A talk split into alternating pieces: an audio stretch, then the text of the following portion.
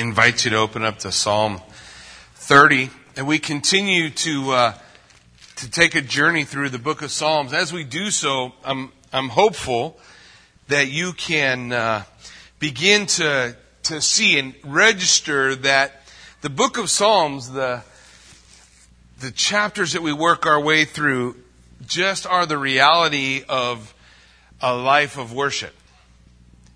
And uh, you know, when we when we consider, we consider the walk that we have with the Lord and the life that we live out before God. And as we think about those things, and as I consider that, my desire is to live my life in in a way that honors God. So so often when we consider worship and we think about worship, we think about songs we sing or things we play. Um, but the Word of God lays out for us that, that worship is our life.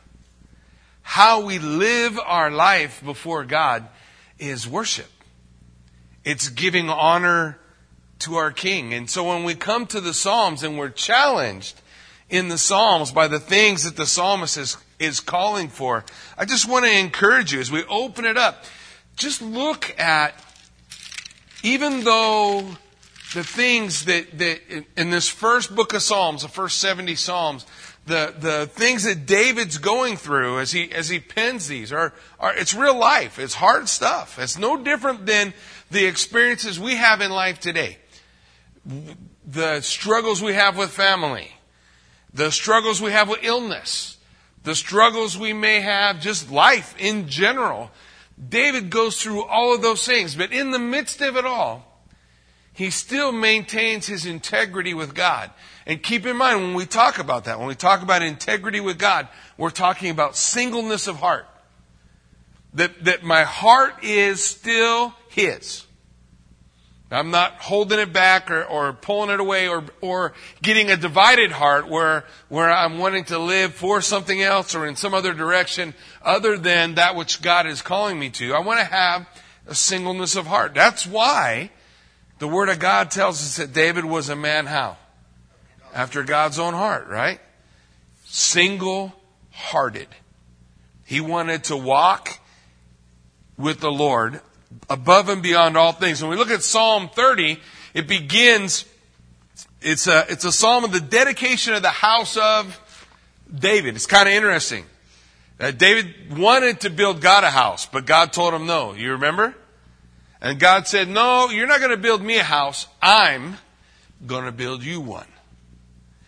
And God begins to lay out a promise for David that through him would come a king whose reign would never end. Now, according to the scripture, Jesus Christ has never sat on the throne of David, right? In, the, in his incarnation, his uh, death, burial, and resurrection. We're coming into the time of Easter. We're going to be celebrating the resurrection of our Lord. None of that was Jesus coming as king. He's presented as Messiah and he becomes a sin offering for the world. John 3:16 for God so loved the world that he did what? He gave his only begotten son, right? And so he comes, never sat on the throne. In fact, when he stood before Pilate, you remember what he said? He said to Jesus, Are you a king? And Jesus responds in the affirmative, but he says, if my kingdom were here, my people would fight. But my kingdom isn't here. It's not this physical realm that, that so many were focused on at that time. But the Word of God tells us in Revelation chapter 19 that there is a day when Jesus comes back as King. And when He sits on the throne, he, he will reign forever. And the Bible calls that the day of the reconciliation of all things. You know, all those things that are sideways in your head, all those wrongs, all those questions that you go, why'd that happen? See, in Revelation, Jesus says this at the end of the book of Revelation. He's speaking to you and I and in red letters. And he says, See, I make all things new. Bringing it all back around. And that's something that encouraged the psalmist. So when God promised David, I'm going to build you a house, when David finishes his palace, he sings a praise, thinking about the promise of God that he's going to build me a house, that he's going to establish salvation, that he's going to do a great and perfect work. And so David begins his psalm in verse 1 with this I will extol you, O Lord, for you have lifted me up. It is a, it is a cry, a willful cry of praise. In other words, David, in the midst of whatever's going on in his life, and sometimes we read the word, we think, you know, everything must have been sunshine and roses for, for David. Don't forget, uh, he had a lot of kids that were screwed up. Now, no, none of us have that, right? We don't, none of us have any, any little ones that are kind of sideways, no. Um, prayerfully, none will ever be as sideways as David's kids were. But his, his kids were sideways and his family's kind of messed up and, and I'm sure he's looking and he's hearing the promise of God, I'm going to build you a house. And he's looking at his family and thinking, my, my family's pretty messed up. I'm, I'm not sure how that's going to look, but he makes a choice, a willful choice. I will extol you, O Lord. When he uses the, the word Lord, capital L-O-R-D, he's calling God by his name, the Yahweh, Y-H-V-H, Yahweh, or Yehovah, whatever term you want to use, it's all the same in the Hebrew. He's calling God by his name. It's a personal declaration exalting God for lifting him up. That phrase, for you have lifted me up, is literally like taking a bucket and dropping it way down in a well and scooping up water and then lifting it up. He's, he's like, Lord, you have lifted me up. Now, all David's problems aren't solved. His whole life isn't all smooth.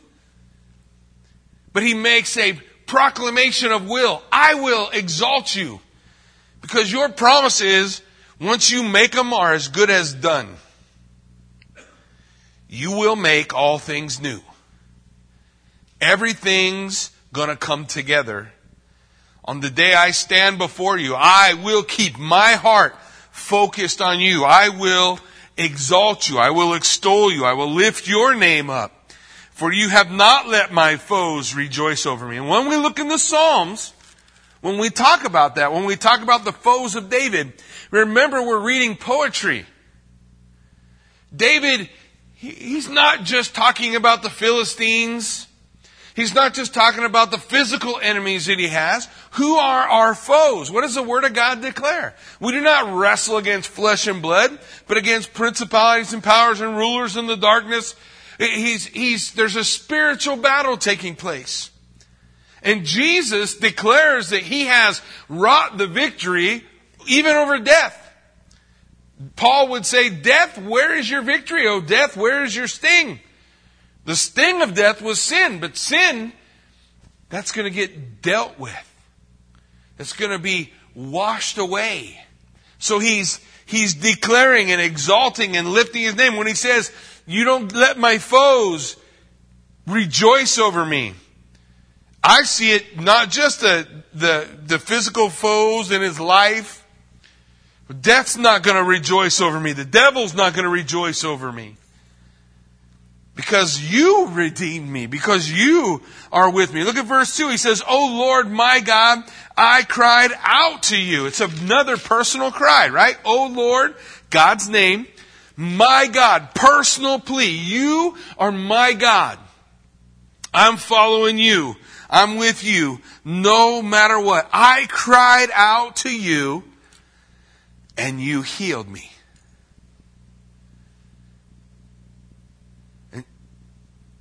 the point as we come here in Psalm 30 is probably a time in David's life when he's been going through illness. He's going to talk about it in a little while about how he was at death's door and he wasn't sure how things were going to work out. So he called out on the Lord. And so as he begins to tell the story, he says, You healed me.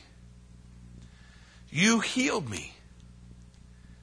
He, he proclaims at the very beginning, in verse 3, he declares, Oh Lord, again, personal cry to Almighty God, you brought my soul up from the grave. You kept me from dying.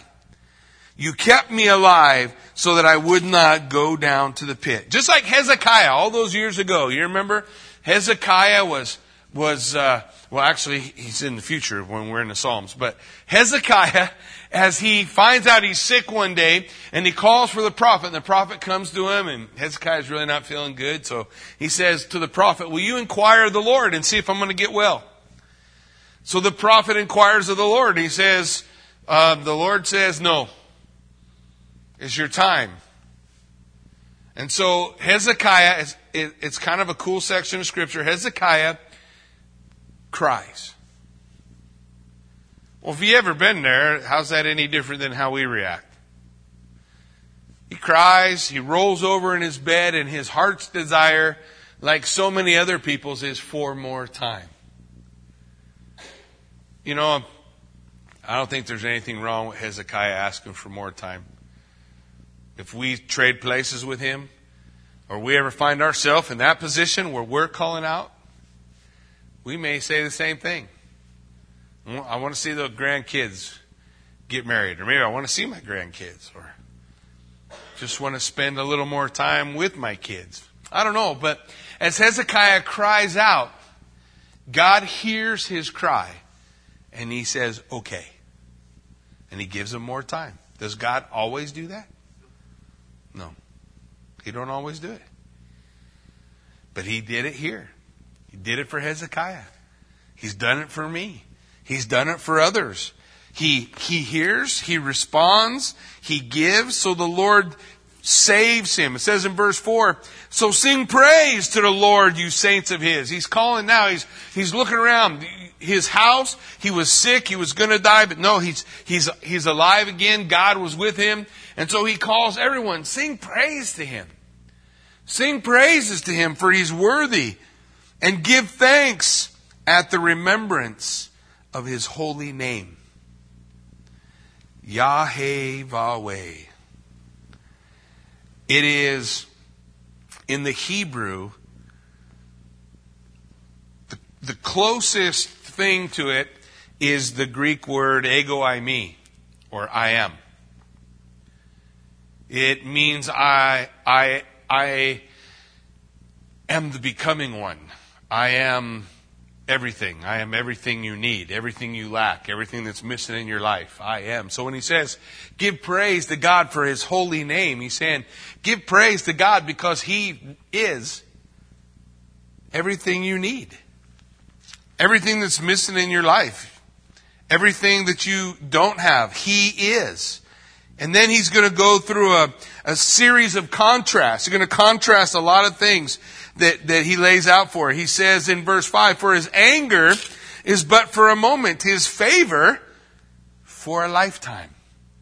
So he contrasts anger and favor. He contrasts a moment and a lifetime. As he's building up the, the contrast, he's going to use uh, anger and favor. He's going to use moment and lifetime. He's going to use weeping and rejoicing. Uh, he's going to use night and morning and strong and troubled. And the whole point of it is to show us the depth of God's care and the benefit of those who live their lives dependent on Him. The two paths, if you will, that a man could travel. You can walk in the anger of God or in His favor. You can live a moment or a lifetime.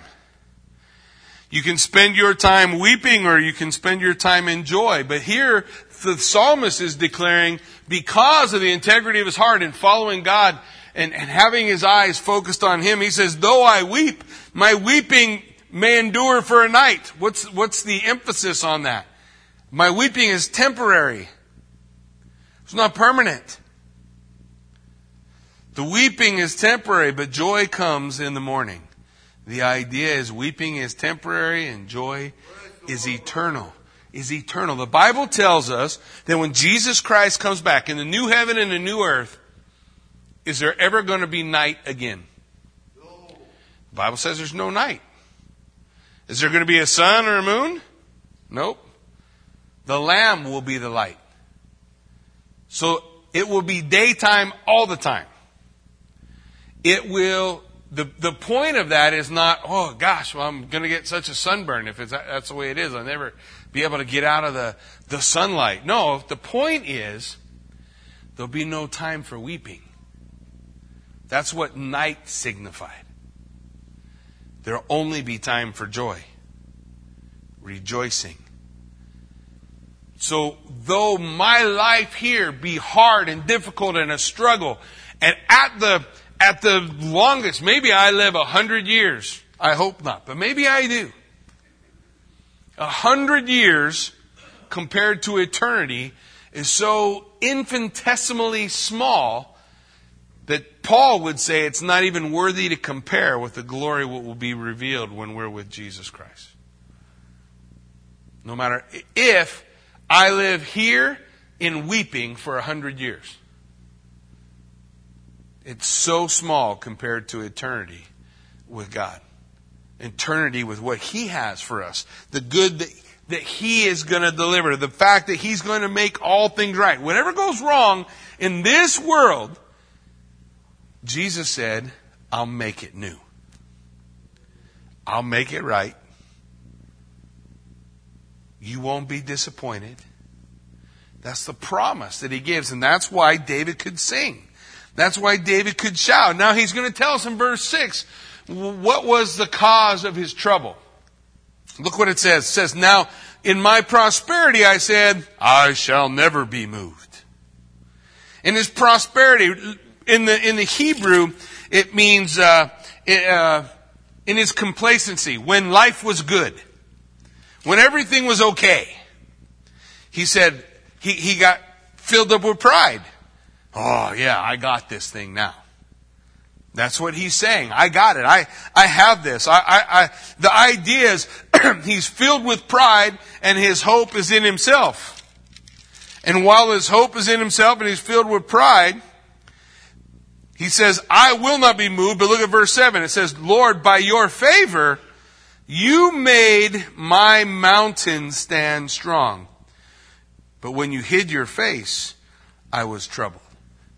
So look, in Hebrew, when it talks about a mountain poetically, when we're looking at poetry and we're talking about mountains, oftentimes he's talking about kingdoms. You remember we, we studied the book of Revelation. we'll get there again one day. But as we study the book of Revelation, it talks about uh, the, the, the, the city that's built on seven hills, right? Seven hills. Uh, Daniel talks about it, built on seven mountains, seven kingdoms. And we sit back and we start to look at the seven kingdoms. It's amazing how you can count down from seven right down to Rome. Boom, boom, boom, boom, boom. Straight to it. Well, he, David is saying here, look, you made my kingdom stand. Who made the, the, the kingdom of Israel stand under, under David? Was it because he's so smart and he's so wise? You guys remember how Daniel begins, right? With that guy Nebuchadnezzar? You remember him? And Nebuchadnezzar says, he says, uh, man, I'm a great guy. I've made all this kingdom. I'm so awesome. And so God talks to Daniel. Daniel, hey, bro, tell Nebuchadnezzar that he's a little prideful. And if he don't mellow out, I'm going to teach him that he's not holding the whole kingdom together. And so Daniel goes to the king, says, King, uh, man, I, know if, I don't really want to tell you this, but uh, your pride is going to bring you down, man. You, you need to glorify God. God's the one who gave you this kingdom. He raises up kings. Oh, a little while later, Nebuchadnezzar forgot about it. Remember? Forgot. He walks outside and he says, Man, look at this great thing that I have built. And the Bible says for seven seasons he was crazy. He ate grass in the field. His hair grew like feathers. I don't know what that means. He looked wild. Crazy guy. His, his nails grew like claws. He's digging around in the grass. Now, I just want you to think about why that's amazing. Think about it.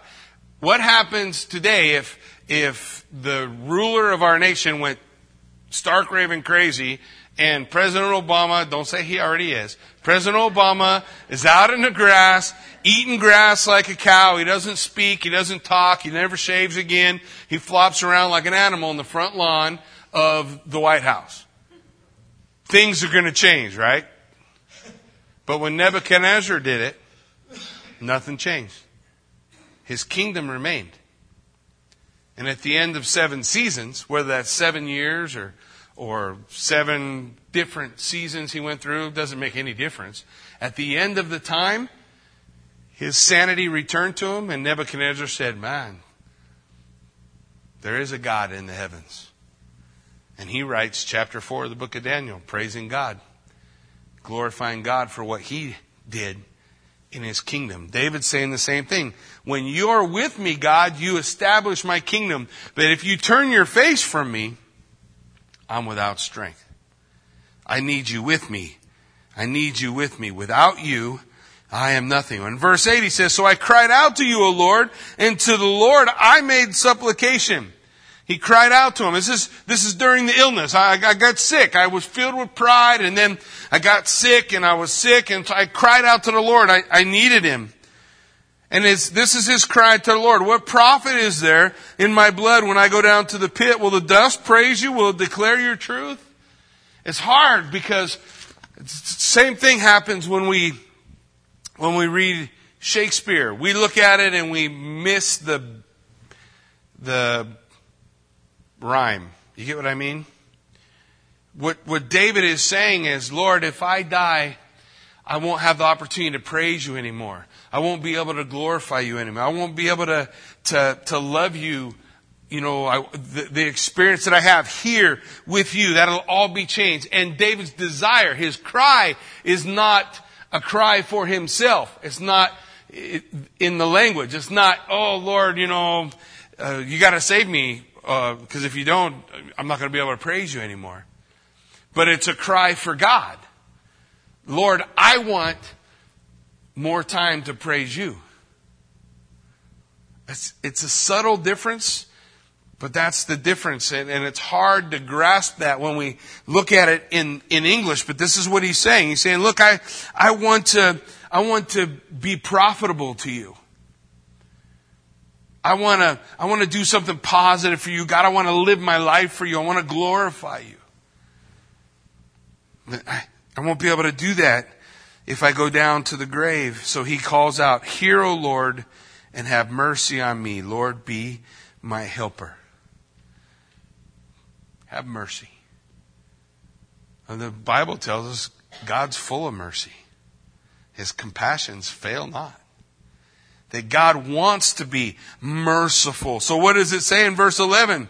You have turned for me my mourning into dancing. Well, God heard his cry.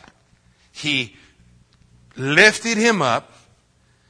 And in his time of mourning, as he thought it was all going down, in a moment, God could turn it into dancing.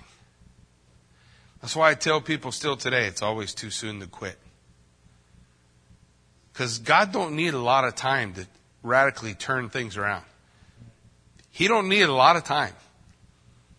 Nanoseconds. if God is going to do something, if God is going to move, He don't need a lot of time. He just, He just needs us to have that integrity of heart, singleness of heart, and purpose. I trust you, God, and I'm in your hands. So, in a second, in a moment, and the picture is the dancing. Remember David dancing before the Lord?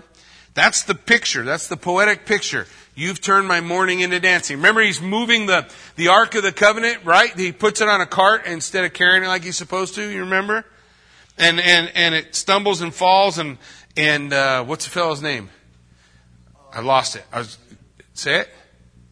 Come on, Uzziah? No, it's like that. Uzzah. Close. That's close. That was close. Uzzah reaches out and touches it. His name means strength. He reaches out and touches it and, and, and he dies. And David freaks out. Remember, he gets all afraid and he puts the ark back and he, and he kind of withdraws. That's a picture of his mourning. When we let the circumstances around us and, and our misunderstood attitudes toward God. He thinks, well, God's judging me. I, I, don't know why God judged me. I'm trying to do a good thing. I'm trying to do things right by Him. But, but, but it matters to God eh, that we do things God's way. And, and so David doesn't know. And so he isolates. He's mourning.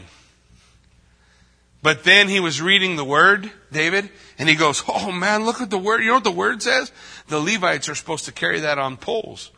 Man, if the Levites carry that on poles, then it's not going to fall. Nobody's going to get hurt. It's, it's going to be done God's way. Everything will be good. And in a second, his mourning was turned to dancing. And he danced with all his might in front of the ark all the way into Jerusalem. Miles and miles. That's the picture David's painting. When, when God shows up, man, he turns our mourning into dancing. You have put off my sackcloth and clothe me with gladness. One of my favorite verses, in fact, it's on my wedding ring in the bottom of the ocean. you say, why is your wedding ring in the bottom of the ocean? I fell off my finger and we bought them when we were in Israel. Remember I told you guys the story. We wanted to get it, uh, we wanted our wedding rings to say, he will give you back the years that the locust ate. And the guy looked at us like we were crazy. Like, that's a lot of words to put on a ring. So we settled for beauty for ashes. So it, so it had written on it beauty for ashes. You know the scripture? He will give you beauty for ashes, the oil of joy for mourning, the garment of praise for the spirit of heaviness. That's what David's talking about here. Why is it on the bottom of the ocean floor? Because I was swimming. I'm fat, and the water's cold. My fat fingers got skinny when I was swimming, and bloop, it, body surfing in a wave, come off. God's going to restore it when I get to heaven. He knows where it's at. That's what I tell my wife, anyways, so that so that I don't get in any trouble. So David says, you put off my sackcloth and clothe me with gladness. So to the end that my glory will sing your praise. So, so that's kind of an important concept, guys, that, that David is saying, my glory. When, when the people see the, this kingdom and they see this house that you built for me and they see this nation that's been established, my glory, the, the, the glory that the people around me give me, that's going to go to you. Uh, my glory is going to praise you. I'm going to, I'm going to praise God because it's God who has done it all. And we'll sing praise to you and not be silent. O Lord, my God, I will give thanks to you forever. See, it begins with a statement of will. I will extol you. And it ends with a statement of will. I will give thanks to you forever.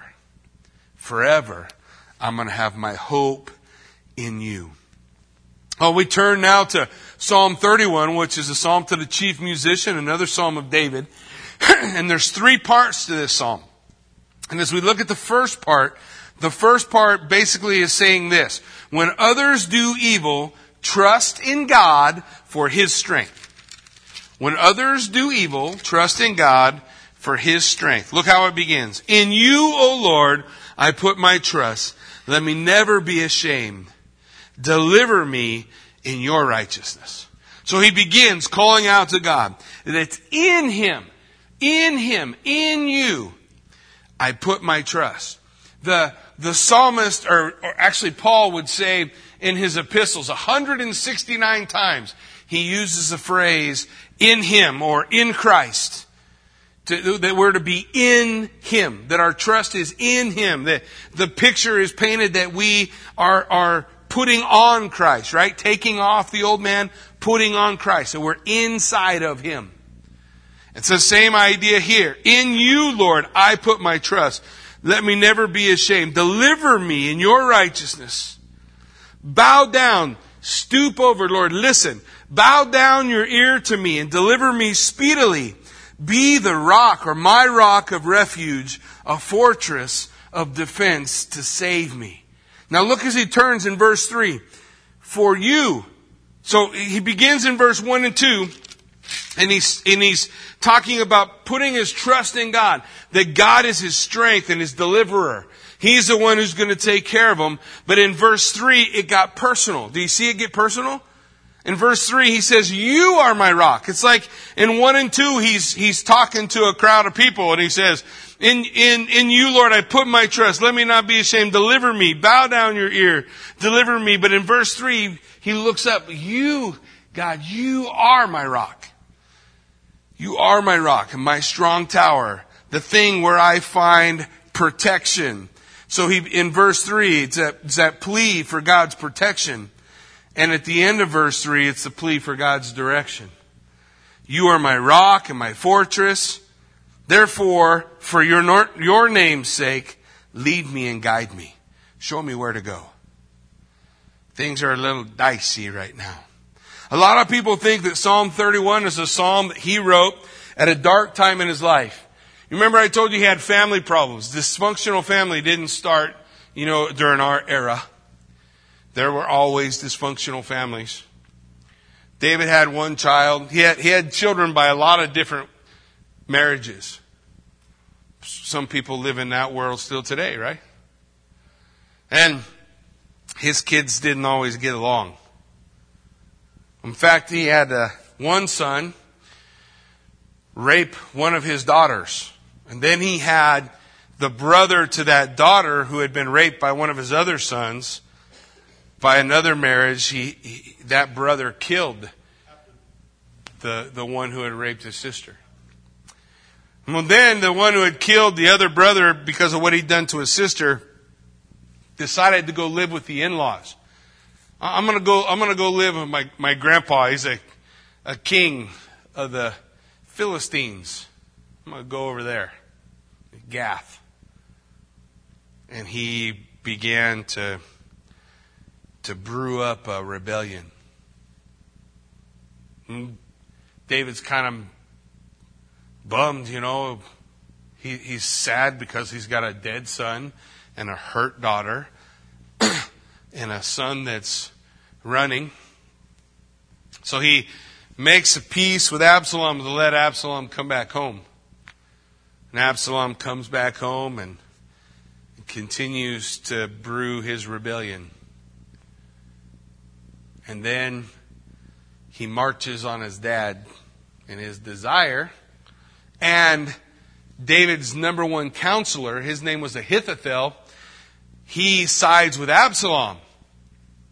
When you think, wow, Ahithophel, one of David's trusted companions, he sides with Absalom. Why would he do that? Oh, Ahithophel had a granddaughter once too. Her name was Bathsheba. She was married to one of the mighty men of David. One of the guys who stayed with David in the caves. One of the guys who was with him from the beginning. And David killed him so he could take his wife. So Ahithophel saw this as an opportunity to get David back for what he'd done. So he sided with Absalom. It's a dark time in David's life. So when we come to Psalm 31 and we, we hear the cries of him, deliver me in your righteousness, this is the cry of a father whose son is trying to kill him. A son who he desperately loves and feels responsible for because it's because of his life choices that his son is the way he is. It's a no-win situation. No matter what happens, David's going to lose. But in the psalm, he's looking for his protection and direction. What I do and how I do it's got to come from you, God. I don't know what to do. See, God is the redeemer of any situation. God is the one who can show him the way. And so that's how he cries. He, he wants God to show him, Lord, show me what to do. Look at verse four. Pull me out of the net which they have secretly laid for me, for you are my strength. He, he, everywhere, every choice he makes, he's saying, no matter what I do, this is going to end bad. God, you got to pull me out of the net.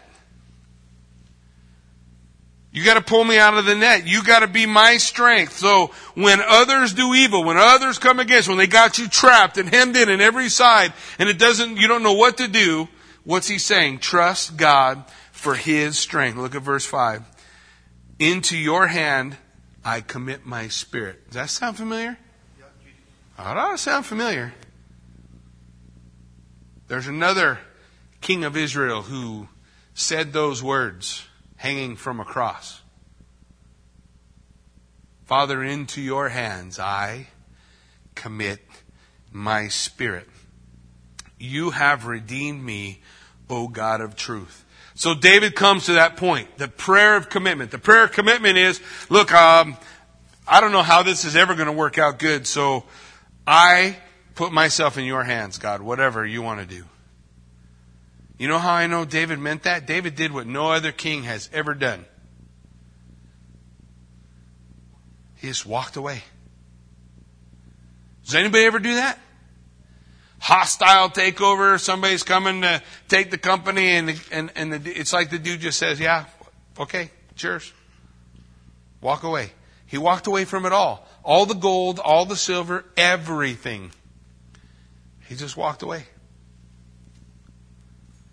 He said, God, if you want me to be king, I'll be king. If you want me not to be king, I'll walk away. I don't care. I don't want this more than I want you. That's a man after God's own heart. Whatever you got, God, whatever, whatever you got for me, I'm going to trust in you. I'm going to trust in you. He says in verse 6, look, I have hated those who regard useless idols. Remember I told you in Hebrew, don't look, don't read those words like we, like we say them in English. Love and hate in Hebrew are idioms for, for choosing or rejecting. So, so, not that it's wrong for you to hate idols, but that's not what he's saying. He's saying, I've rejected that life. I, re- I utterly reject that life of idol worship and, and those false gods. I totally turn my back. I reject it. And then the word but, which is a word of strong contrast, but I trust in God. I trust in you.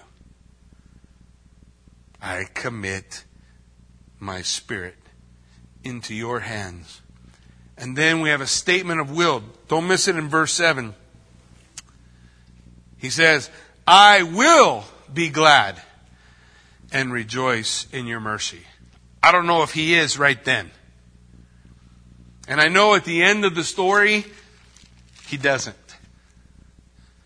But what he's saying is, there will come a day. It's not always going to be like this. When I will rejoice in your mercy. I will rejoice in your deliverance. I might not feel it right now. I might not be experiencing it this exact moment, but I am making a statement of faith in the ultimate outcome of it all. I trust in you and I will rejoice. For you have considered my trouble. You have known my soul in adversities and have not shut me up into the hand of the enemy. You have put my feet in a wide place. So here's what he's saying. You, God, you consider my trouble. You, you see it all. You know my soul, my, my soul, how I am, the core of my being and my desires for you in the middle of this adversity. And you don't shut me up. You don't close your ears to me when my enemies are around me. You're, you're hearing me. So, so I can trust and no matter what happens, I'll be safe with you. That's what he means when he says, You have not shut me up to the hand of my enemy. You put my feet in wide places. I'm stable. I'm stable where I'm at because I'm with you. And as long as I'm with you, everything is going to be okay. So no matter what's going on, his, his, his uh, decree to us, trust in God for his strength. So we come to the second part of the psalm in verse 9. Uh, 9 through 18.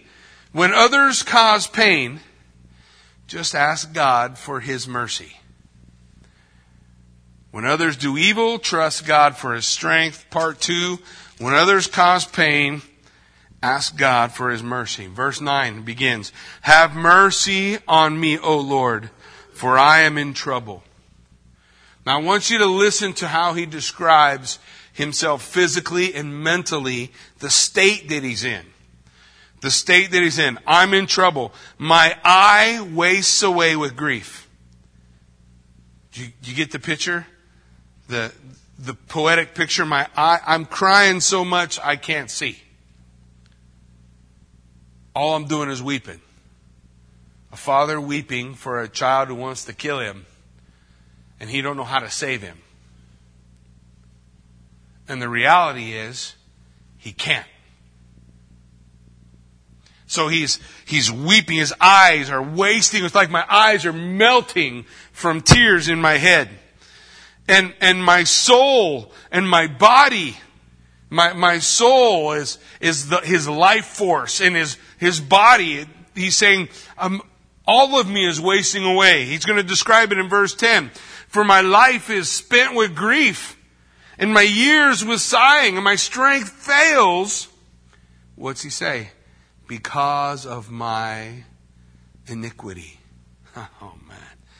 That Hebrew word iniquity is literally means twisted. Because I'm twisted.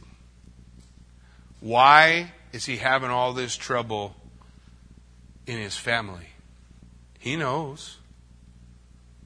God said to him, David, because of the choice you've made today, the nations blaspheme my name, and the sword will never depart from your family.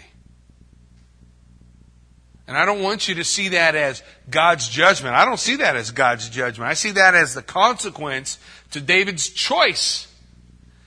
David, you chose that road, and when you chose that road, there's there's an implosion of your family.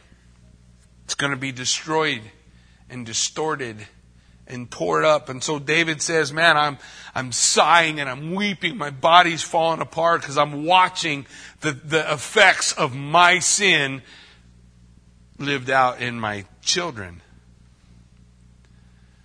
My, my body just is wasting away. And self examination tells me I started this road. And I, I can't do anything to change it. For a moment's pleasure, I sacrificed at minimum four lives. We never think about that when we make choices. Four lives sacrificed. So David says in, in verse 11, I'm a reproach among all my enemies. So all my, all my enemies hate me. And then you have the word but, strong contrast. In contrast to my enemies, I'm also a reproach among my neighbors. My own people hate me. And I'm repulsive to my acquaintances. My friends hate me. My friends hate me. My people hate me. My enemies hate me. And those who see me outside flee from me. Run away from me. When David leaves Jerusalem, he's walking away, and the people kind of line the path. And a guy named Shimei just kind of follows along beside him and tells him how much he hates him every step of the way. David, you good for nothing. All the way out of town. And one of David's mighty men who's still with him, Abishai, wants David to let him go cut off his head. Just let me go kill him, David. I'm tired of listening to that guy talk. And David says, How do you know that guy's not being the voice of God for me right now? Oh, you don't touch him.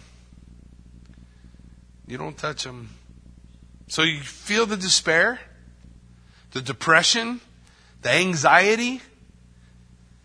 His, his life is, is upside down and crazy. In verse 12, he says, I'm forgotten like a dead man, out of mind. And then my favorite part in this whole chapter I am like a broken vessel. That's why I like that, that song we did, the alabaster jar. I'm broke. I'm broke at your feet, God. Your feet, I'm broken. And so David declares, I'm, I'm broken. I hear the slander of many. And fear is on every side. All these people shouting at me while they take counsel together.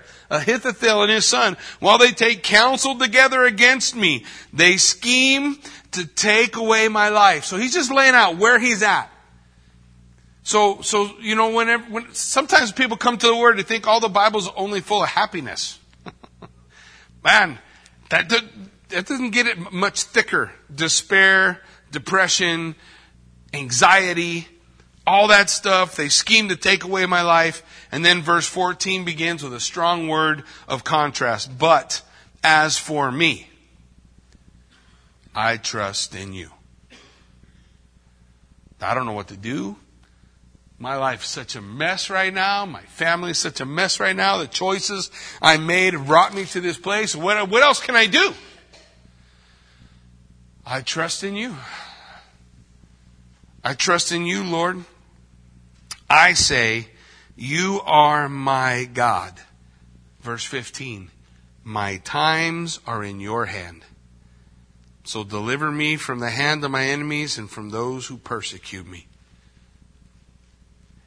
That verse is the Old Testament equivalent of Romans 8:28. For we know all things work together for good to those who love God and are the called according to his purpose. He says, ah, My times are your hands. I belong to you. Do what you will. Deliver me. Don't deliver me. Either way, I'm with you. In verse 16, he says, So make your face shine upon your servant. He's literally saying, he's, he's in that place, he's depressed, he's weeping, he's crying, he's all tore up, and he says, Look, God, I, I need, I need your help so that I can reflect you. Because all I can reflect right now is depression, anxiety, and, and weeping. So, God, I, I want your face to shine on me.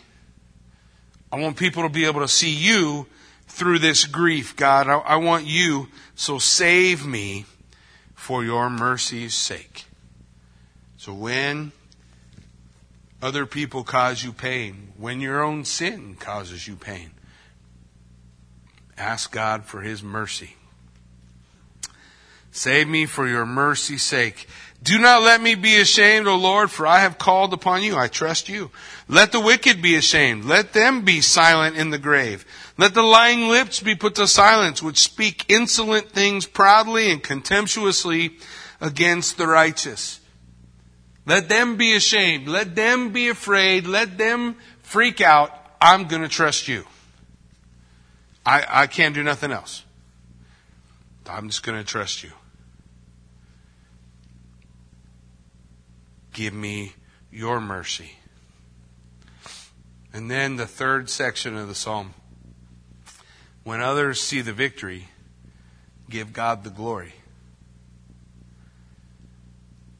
Oh, how great is your goodness, which you have laid up for those who fear you, which you have prepared for those who trust in you in the presence of the sons of men. For you shall hide them in the secret place of your presence. I don't, don't miss this. Verse 20. You shall hide them in the secret place of your presence. That's poetry for keep them in the Holy of Holies. Could anybody go into the Holy of Holies? No, only one guy could ever go in the Holy of Holies.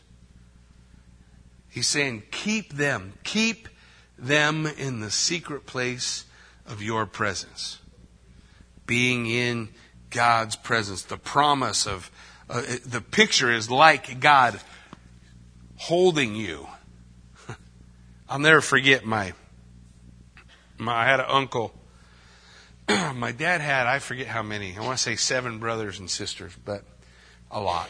Big family for us anyway. And um, his youngest uh, brother was gay, in and out of the homosexual lifestyle his whole life. He married a woman twice, um, was a worship leader in a church, and he would be approached in church by other gay men, and he'd leave his wife and take off with them. When he was, I don't know, 40 something, he found out he had AIDS, and um, he was dead pretty soon after that. In the last few years, he lived with us. He he nobody was with him. He's just alone, dying alone, and he would cry out to God, you know, Lord, forgive me, save me. And, and he would tell us, his family, how do I know, how can I, how, how do I know if, if God forgives me? How do I know if he restores me? How do I know if, if, uh, I belong to him. I made all these choices. I did all these things and now I'm just wasting away waiting to die. And so he'd cry out to God and one night God gave him a dream that he was in a rocking chair and God was holding him, telling him it was going to be okay. Well, he still died of AIDS. But it was like that verse. You hide him in the secret place, the secret place of your presence. There's no sin you can do that's outside of God's ability to forgive. If you want forgiveness, you can have it. He said, Give glory to God when other people see the victory. And that's the way my uncle lived out the last days of his life, glorifying God for the forgiveness that he gave him. For you have uh, saved me, hid me in the secret place of your presence from the plots of men, and you shall keep them secretly in a pavilion from the strife of tongues. So blessed be the Lord, for he has shown me his marvelous kindness in a strong city. For I said, In my haste I am cut off from before your eyes. David saying, when this was all going on, God, I just said, I'm doomed. God's watching me and I'm going to die. I deserve to die. Done a lot of wrong things. He said, I said in my haste. Nevertheless, you heard the voice of my supplications when I cried to you. You heard me. And then he looks to all the people and says, Oh, love the Lord all you his saints, for the Lord preserves the faithful and fully repays the proud. So be of good courage, and he will strengthen your heart, all you who hope in the Lord. And David's heart was a mess. The Bible tells us that David fled from Jerusalem and and he receives direction from the Lord that God does want him to fight for the kingdom that he is God's chosen king. So he tells Joab, he says, Joab, don't touch my son. We'll go fight, but don't kill him. Don't kill my son. He's in a state of rebellion. How we used to tell the story in Sunday school. You remember the story of Absalom, right? The battle goes the wrong way. David's guys are winning. Absalom's riding away, but he was a vain guy who had long hair. He thought a lot about how good he looked with long hair. And he was riding under, he's riding under a tree, and the His hair got stuck in the tree and ripped him off the horse. So Joab and his soldiers found Absalom hanging in a tree by his hair, alive. What did David ask Joab to do? Don't, don't kill him, Joab. He's in a state of rebellion. Don't kill him like that. What did Joab do? Killed his son.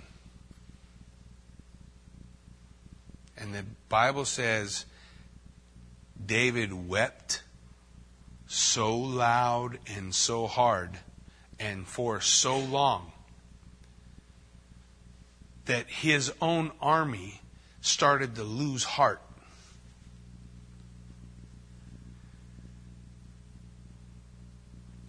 Brokenhearted because he can never make peace with Absalom now. That's how their story is going to end. And from all that pain and all that despair comes David's psalm that God will give you the strength you need in your despair, that God will give you heart you need if you just hope in Him. Joab got mad at David and came and told David, knock it off. Your guys won. Get out there and tell your guys before they lose heart. So David shook off his grief and he went out and he encouraged his men. But the heart of a father was still broke. And that heart, broken, only found its wholeness in the promises of a God who says, I can redeem everything. I can redeem it all. David, just follow me. And so David closed the page on that chapter and eventually stopped crying and weeping and continued to trust God. And God continued to bless him and continued to establish him and continued to do all the things God had promised he would do for him. And one day, David closed his eyes here. And he opened his eyes before the Son of David That's the title of the Messiah, Jesus Christ. He'd stand before him. And in that moment, standing before his Savior, he felt the mercies of God, the forgiveness of God. And he wiped away every tear. And he made all things new. So that David would be able to say throughout the Psalms, I am not disappointed that I trust in him. What we need so that we can follow in those footsteps. Because look, when I say God gives him all that stuff back, he don't ever get Absalom back. Absalom's choice were made. But he gave him a whole heart back. He gave him back joy for his weeping. He gave him back a garment of praise for the weariness and the heaviness of soul. He restored his soul. So his pain is not eternal. It's just for a moment. The weeping in the night but joy comes in the morning. So, what is it that gives us that? That victory in our life, in our time? Faith. Do you trust that God will do for you what he did for David? because he was just a man, broken just like we are. But he trusted God, and God delivered him.